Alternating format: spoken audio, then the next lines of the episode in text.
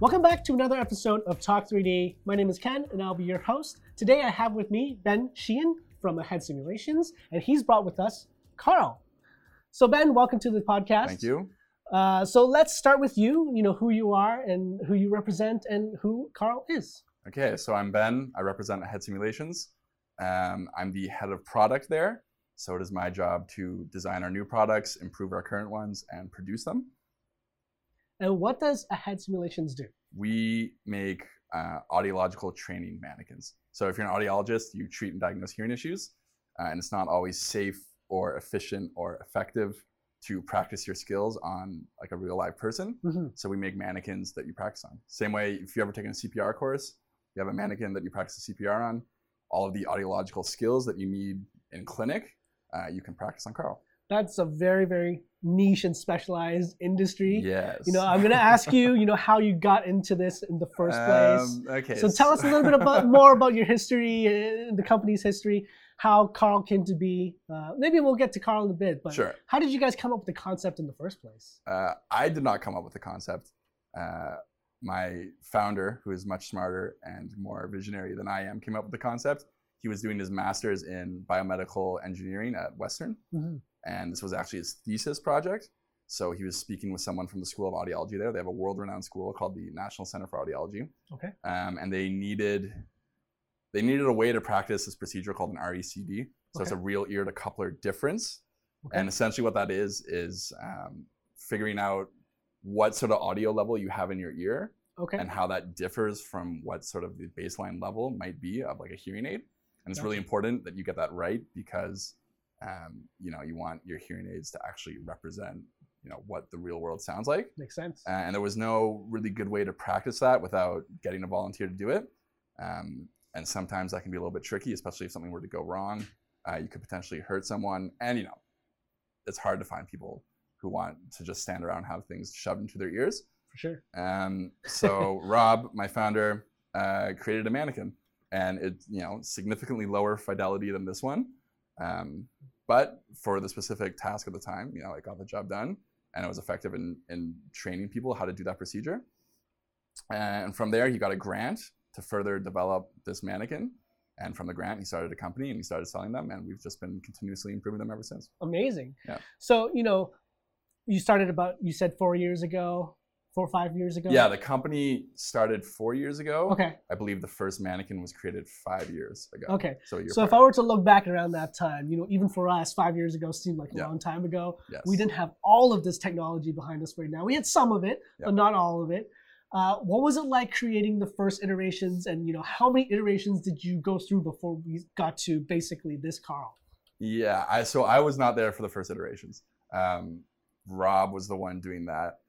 Uh, I believe it was significantly harder to create the first iterations uh, because sort of the infrastructure wasn't there. Right. So the first, the very very first one was not even 3D printed.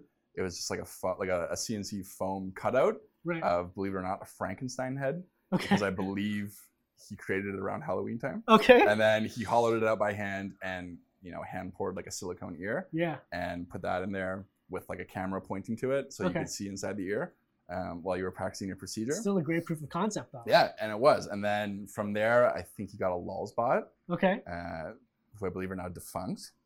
Um, and he started printing them in sort of a lower quality material in PLA. Yeah. Um, and then people still wanted to buy it, even though it may have not been as refined as it is now. Yeah. And so he knew that if someone's willing to buy a product uh, that might have been a little rough around the edges at the time, then if he pursued it further, uh, there could definitely be something there. And I think he was right. For sure. I think the the need definitely speaks for itself that people were seeking that out, Yeah, uh, even in the prototyping stages of that. So let's talk about you know this Carl, Mhm. um, and uh, you know how, what is Carl constructed of, uh, and you know tell us a little bit, a little bit about um, you know what kind of features Carl has, Sure. you know, to suit the clinical needs. So Carl is almost entirely 3D printed.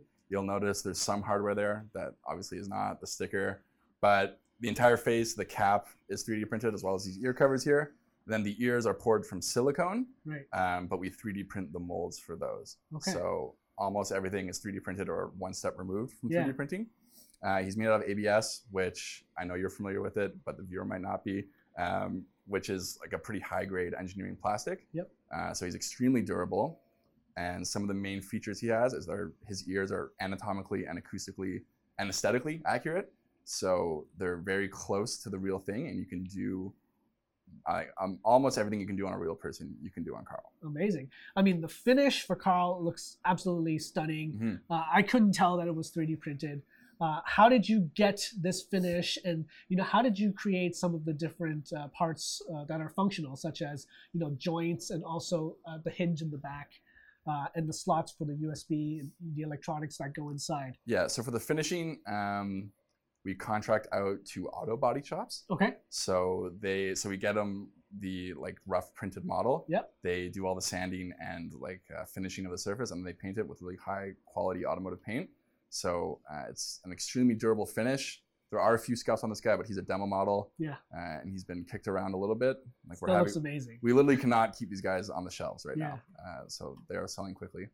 Uh, and then you know some of the other features. Uh, I don't know. You would just make them how you would any other feature. You know, we know the size of the hardware and what we want it to do, and 3D printing is pretty flexible with its geometries that you know are possible in a part. Sure. So there's really nothing you can't do. Um, so you know, with any shape at any size, it's pretty easy to add any of the hardware that you want, right? For sure. So in terms of features, let's talk Mhm. a little bit about that. I see that you know the ears you can remove and kind of replace Yep.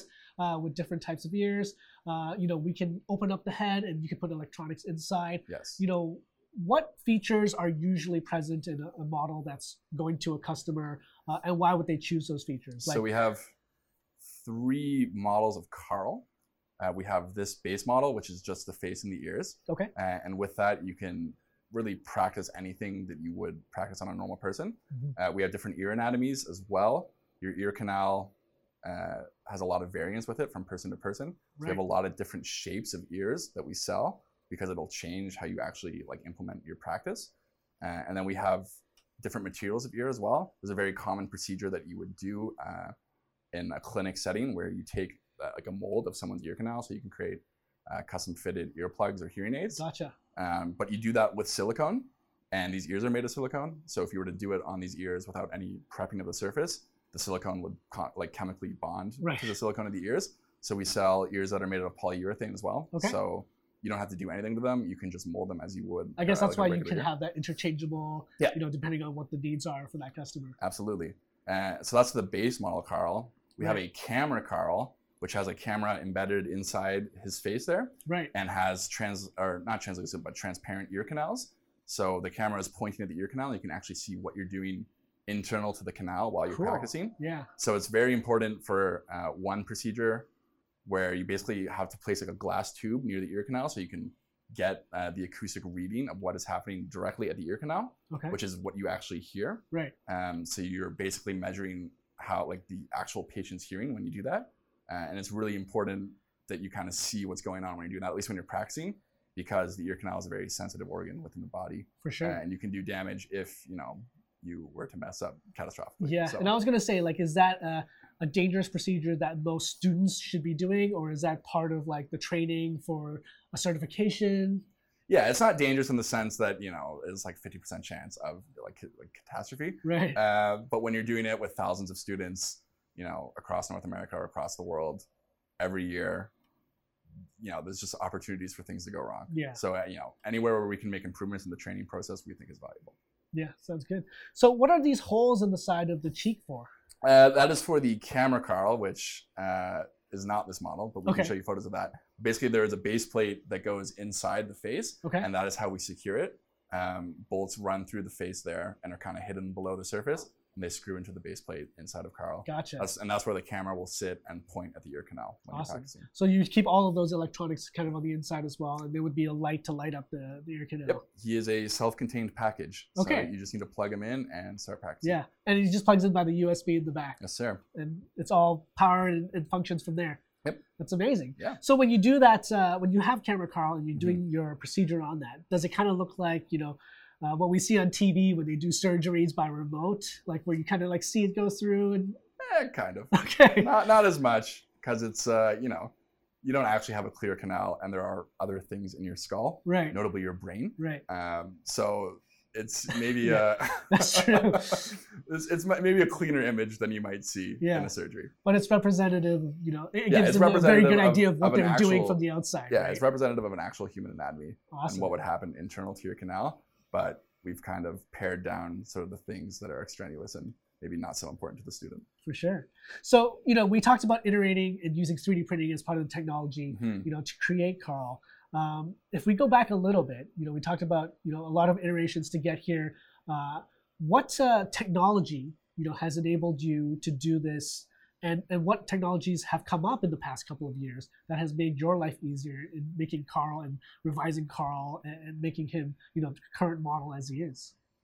Yeah, I think really, you know, FDM printing is kind of the basis of this company. Sure. Um, you know, it's a high value product with relatively low volumes. Right. So if we start looking at sort of traditional manufacturing, um, we didn't really have the capital to invest to create tooling to sort of create this mannequin shape for Right. the volumes that we do, at least not profitably. Yeah. Um, whereas with something like 3D printing, you know, our unit costs are pretty low from the start, and we can continuously iterate it through, you know, from print to print and constantly be improving Carl, which is especially important, you know, for a startup with a new product, right? Yeah. There's a lot to improve always, and we're always looking to do that. So, you know, sometimes from one Carl to the next, from print to print, we're making improvements to the model, which would not be possible with traditional manufacturing. For right? sure. So really, yeah, this this company and this product would not be possible without the technology that we have here. Yeah. So you guys are constantly improving it, you know, all the time, making small changes.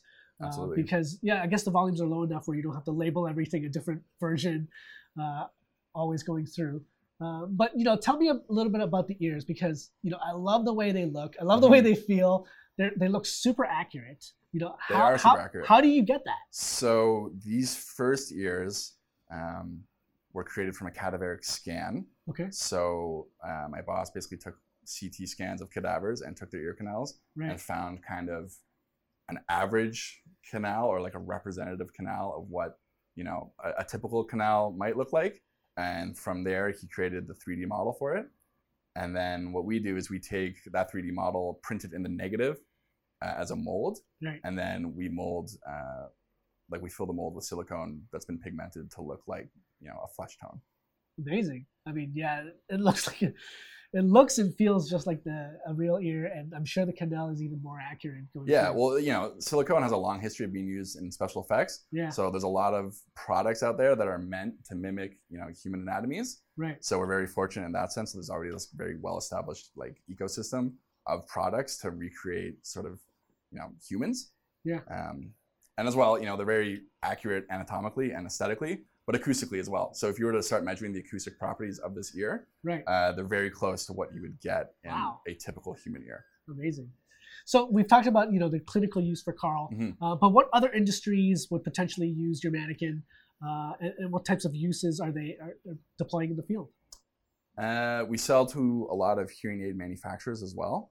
Um, because these are acoustically accurate, you can put a hearing aid in here and actually see how that would impact a patient's, you know, acoustic experience. Right. Um, we sell to clinicians, as we covered. We sell to a lot of uh, training programs. So I think we're in 60 programs around the world Okay. that teach uh, audiology students how to become audiologists Right. and beyond that, you know, five years from now, ten years from now, Yeah. plans for world domination type stuff. We're hoping we can start to really get in front of patients uh, and get in front of uh, get in front of customers.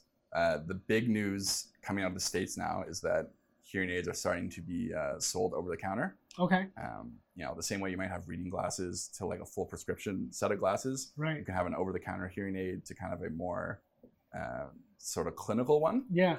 And so the dream for us would be being able to use Carl in that over the counter space and really educate, you know, sort of the layman about sure. hearing issues and how to, you know, properly select a hearing. Aid. Yeah, I've seen some like DIY kits where you can kind of mold your own ear and get your own not hearing aids, but like uh, uh, IEMs, you know, uh, headphones and things like that. Mhm. You know, is that something that uh, this would be a good model to represent how you would do that? Yeah, I think you could absolutely train pretty much anyone on how to do that with this mannequin. Mm-hmm. Um, but I think, you know, the hearing industry in general, and I think hearing as a whole is kind of kind of have its big come up in the next decade or two. Yeah. I think people are starting to recognize its importance, uh, you know, just as a marker of health and sort of all the sort of downstream effects that poor hearing can have. Right. Um, the World Health Organization recently released their report on world hearing. One and a half billion people across the globe have some form of hearing loss. Wow. 400 million of them have a moderate to severe hearing loss, Right. uh, and it costs the world about $1 trillion a year Okay. just from, from the downstream effects of this. Not to Right. mention, you know, the personal effects that right. having poor hearing can have, Right. uh, you know, like socially, developmentally, cognitively. Yeah. So I think, you know, it's an important industry to be in and really any sort of aspect that we can do to help to, you know, help ultimately patient outcomes at the end of the day, uh, we would love to explore. Yeah, for sure. I, I, I definitely don't think we're talking enough about hearing health uh, moving forward. Now, you know, a couple years down the line, when you do begin to dominate the world, Yes. uh, obviously, you know, we're going to talk a little bit about scale. Yep. Um, you know, right now you're still producing this mostly in house. yes. Um, you know, what would be the next step? You know, if you were to double or triple your, your volumes, and what would be the next step if you 50x your volume? yes. Can So- we can we imagine that? Yes, I can. Yeah. Actually, I spend a lot of time thinking about it, Good. uh, and it does stress me out a little bit. Okay. because we do 3D print everything right now. Right. 3D printing is a wonderful technology and has enabled us to grow this company. Uh, but 3D printing is really just a tool in the toolbox, uh, and it can't do everything. It's not a panacea, Right. right? So if we were to 50x our volumes, unfortunately, I think we would have to move away from 3D printing Right. and move towards those more traditional manufacturing methods. Yeah. Just because, you know, and we can cut in this graph later, but you know the typical graph that we all see about like the unit cost per or the cost per part for like traditional manufacturing, you know, you spend $100,000 on like an injection mold and then as you build parts, you just the cost per part Exactly. decreases Yeah. exponentially. Uh, with 3D printing, it is a flat line where, you know, your cost per part stays the same no matter how many parts you produce, right? Right. Uh, so to actually truly achieve scale and you know have Carls in every store on every block across the world, uh, unfortunately we would need to move away from 3D printing. For sure. Or 3D printing would have to have some drastic changes, which is really not beyond the realm of possibility. These technologies move extremely quickly. You know, That's you've seen the- it over Exactly. you know yeah. five or six years, and I've seen it. I've been with the company for two years, and I'm shocked at how quickly the industry moves. Yeah. Um, so if I had a crystal orb, I could tell you exactly what we would do. Uh, but those are just my best guesses. For now. Right. For sure. So eventually, you know, we'll see some kind of injection molding, uh, you know, come into play maybe, and, and, and then also. But would certain elements make sense to still 3D print if they were to be, you know, specifically customizable? For example, like if someone says, "I want my own ear on there," Mhm. uh, you know, would that still make sense to have some part of 3D printing, or eventually we'll kind of move away from that? Yeah, I think so. And you know, even just because we built the company around this additive technology, Yeah. um, we've kind of built the model and all the features and sort of all of our product line around additive manufacturing. Yeah. So we've kind of, to borrow like a term from software, we've kind of created a tech debt for ourselves almost already, where all of our geometries and sort of processes are set up for additive manufacturing. Um, so even like the, the shift to more traditional manufacturing technologies isn't quite so simple as like a turnkey solution. Right. Um, but yes, to answer your question, I do think there will always be a place for additive manufacturing uh, within the company, just because you know when we're tar- when we start talking about people, we're so individual, and there's so many different weird quirks that we all have, Yeah. and some some of our customers are going to want you know specific ear anatomies to practice a specific thing on, Yeah. um, and really the only way we can do that sort of economically would be to have 3D printing. Yeah. Well, that, that's good. I mean, you'll you'll have that you know scale, and you'll also have some ability to continue customization, uh, and also I think that when you guys were designing Carl, Mhm. you know, you talked to me about how quickly you guys were iterating, uh, and that's you know a capability that we're getting from additive manufacturing. Tell me a little bit about you know uh, how easy it is for your team. Uh, to keep iterating, making changes, you know, putting ideas in, trying it out, and then you know, seeing if it works, and then you know, refining that. Uh, shockingly easy. Okay. Um, it is kind of You don't even think about it. I don't even think about it. Um, like I've had days where you know we're testing a new feature or something, and I'll print ten iterations in a day. And at Right. the start of the day, I didn't really know what it was going to look like. And at the end of the day, I have a finalized feature with all the dimensions and all the print settings that we want. Right. Um, it's cheap, it's fast, it's easy. It's kind of really the only way we do things. Is that a huge competitive advantage for your company versus any other? Well, I can't out there? speak to the workflows of other companies, but Right. I do think uh, that it really helps us shine in the marketplace because right. we're able to respond extremely, extremely quickly to marketplace demands. Uh, we used to make this product called NED, Okay. so nasal pharyngeal education device, okay. um, and it would teach nurses how to give a COVID swab Okay. uh, properly.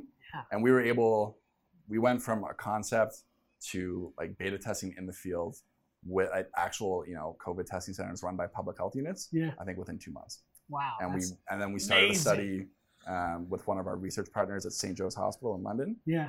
within yeah within two months of, of conceptual design. So That's can move. breakneck speed. it is very quick. Yeah, I don't think.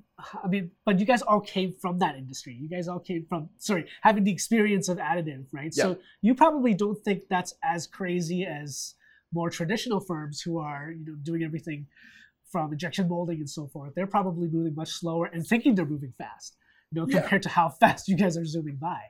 Yeah, that's probably true. Uh, and but I am aware of how quick that is. I've worked at some other places that did not move as quickly for very good reasons, but right. uh, they did not move as fast. So it is, you know, it's a it's a fun environment to work in because So that's a very affirmative and competitive advantage. So we talked about how 3D printing has enabled you guys to Mhm. make Carl and breakneck speeds, but what have you not liked about additive manufacturing? Let's talk about some Mm. downsides, you know, in the road to get here. You know, what are some realistic things that people should think about when they deploy so much additive, additive manufacturing technology, you know, in their workplace?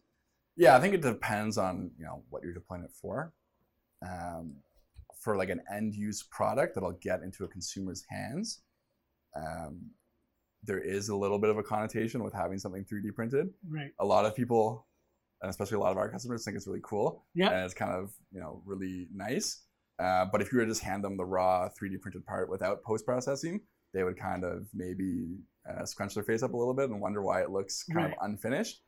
Um, so I guess post processing is kind of the last really big hurdle I see Yeah. um, that's kind of stopping you know 3D printing from being this uh, kind of cradle to grave solution for a product Right. because you know if, if we're printing something it's like hey i draw it up in cad i send it to the printer and everything magically automatically gets made Yeah. and then to post process it you have to sand it for a few hours and then Yeah. paint it so we go from you know 21st And you have to be an century expert at that too. yeah and we go from 21st century to like 15th century and we're still in the same you know production chain right Yeah. so i think to kind of close the loop and make everything uh, really automated and kind of you know carry the promise of 3d printing all the way through the supply chain to me seems like post processing is, is a big hurdle Right. and, you know there are companies that are starting to work on this and seem to be having success but it hasn't really had the wide stream adoption uh, that you know 3d printing has for sure. So let's talk about you know technologies more specifically because Mhm. you know over here we have FDM, we have uh, SLA, and we have SLS, uh, and you use at least two of those processes Yep. uh, in creating Carl. Uh, what would you like to see in the next couple of years, uh, progression-wise, technology-wise, Ooh. So that it makes your life easier and it'll help you scale more, and it'll just maybe even change the way you guys do things? What's what, what's on your wish list? what is on my wish list Yeah. things that don't need to be post processed Okay. um, that's just kind of a big pain point for us Right. um, I would kind of like to see SLS. You know, obviously the Form 3L has come out, Yep. uh, and that's a large step forward in terms of format, uh, like in terms of format size. Yeah. I'd like to see it go even bigger. Uh, you know, at the scale that we're working at, the human scale, Yeah. we're still a little bit outside the capabilities of current SLS uh, products. Other than that, I'm not really sure. I think you know, I think it's just adding more materials, adding more capability, getting things faster, more Yeah. repeatable, Faster cheaper, FDM speeds, right? Yeah. cheaper. Because you know, if we're talking about that, go back to that graph of the you know price per unit. Uh, if we can bring that flat line lower, then 3D printing becomes even more competitive again, right? For sure. and and cheaper in, in capital costs as well. You know, maybe less of a hurdle for us. We're more of an established company. Yeah. But I think one of the really big strengths of 3D printing is we can kind of democratize, you know, production. Yeah. It doesn't have to be this huge capital cost that you need, you know, millions of dollars behind you to to create a product. For sure. Um, so if we can just get higher quality things at lower prices, I think we'd be really amazed at the things people can come up with. Do you think we'll ever reach a stage where you know the technology is so easy, so accessible, so cheap? Replicator type thing. Well, not not that, but if there was everybody had access to it, you Yeah. could just order this, and a whole bunch of people might send you the parts, and they're all as good as you expect. Would we ever reach that crowdsourced stage where you know the parts coming out of consumer printers, prosumer printers aren't that good, where you'd be like, yeah, acceptable, acceptable, acceptable. Yeah, probably. Yeah, I you think we'll get so? there. I don't know how quickly it's going to happen. and I don't. I think most people still won't care. You know, guys like us, we're probably a little nerdier, a little more technically technologically inclined, and we really like this sort of thing. Yeah. I don't think everyone does, um, but I really don't think you know in ten years there, there's a reason if you were inclined and you wanted to that you couldn't you know learn a CAD software in a day and you know create your own kitchen utensils or whatever you wanted to do, Yeah. right? Being such an avant-garde company, 3D printing, you know, doing things, you know, daily in iterations. Mhm. Is it hard for you to find staff, you know, and train them to to work with this technology? Not really. Um, I think you know we're probably a younger company as well, so we tend to skew younger in our hiring. Yeah. I think you know the target demos that we're looking at for for hiring, uh, like this technology, a lot of them have used it before and they're familiar with it. They've either used it personally Yeah. or in class projects um, because it's starting to become really, really accessible. And I think people are excited by it. So even if they don't have that experience, they're you know ready, willing, and able to learn it. Yeah, they're not scared of the technology anymore. They're like, yeah, I'll have to learn the particulars of this machine or this machine, but uh, I grasp the concepts. Right? Absolutely. Yeah. Amazing. So what's next for Carl? I mean, can you tell us, you know, you know what might be ahead? It does you don't have to have any spoilers, but you know, what's next for Carl?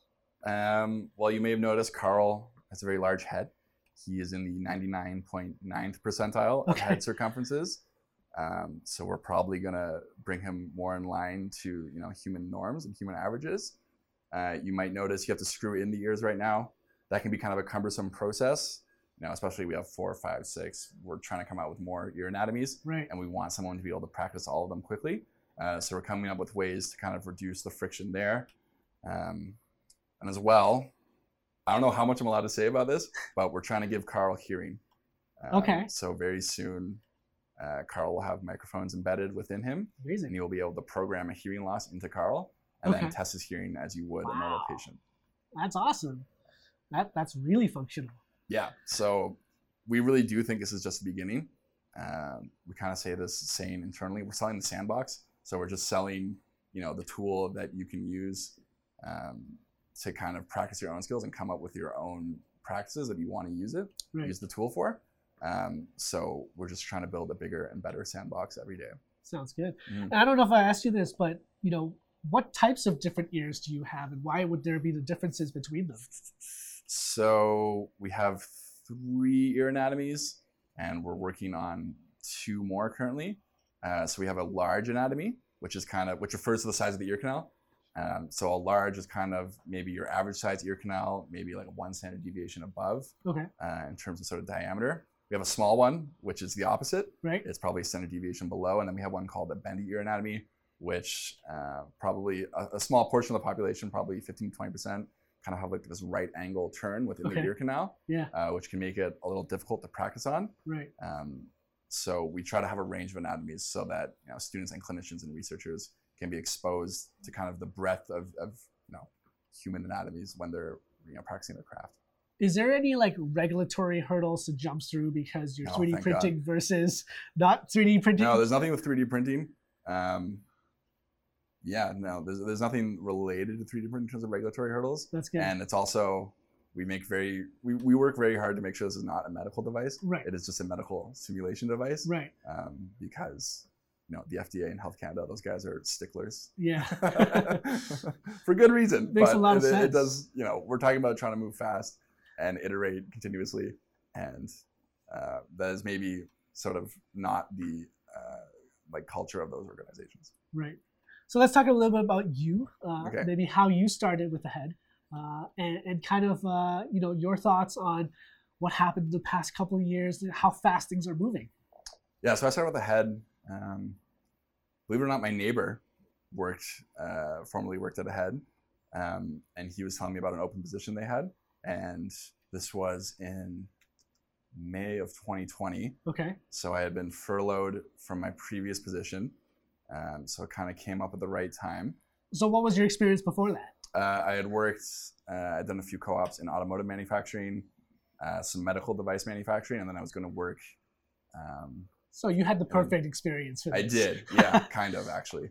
So it was a good blend of, you know, there, there is a lot to be learned from traditional manufacturing. Yeah. There are a lot of really good practices there. For sure. Um, but I think I was able to translate that well into sort of a new technology and kind of a new paradigm of of creating things, right?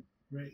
So, you know, is that some of the skills that you took from automotive manufacturing in terms of having Carl finish, you know, this nicely? Because, you know, whenever I look at Carl, I'm, I'm amazed because, you know, the light on him, uh, the smoothness, and, and, all the parts that fit together, you know, such great fit and finish, especially for 3D printed parts. And mm-hmm. that's something that people out there sometimes don't think that they can get to this, you know, mm-hmm. kind of like almost finalized product, not almost finalized, but like a finished product where people don't even think that it's 3D printed. You know, yeah. How, how, did you get from you know uh, a rough FDM print to this?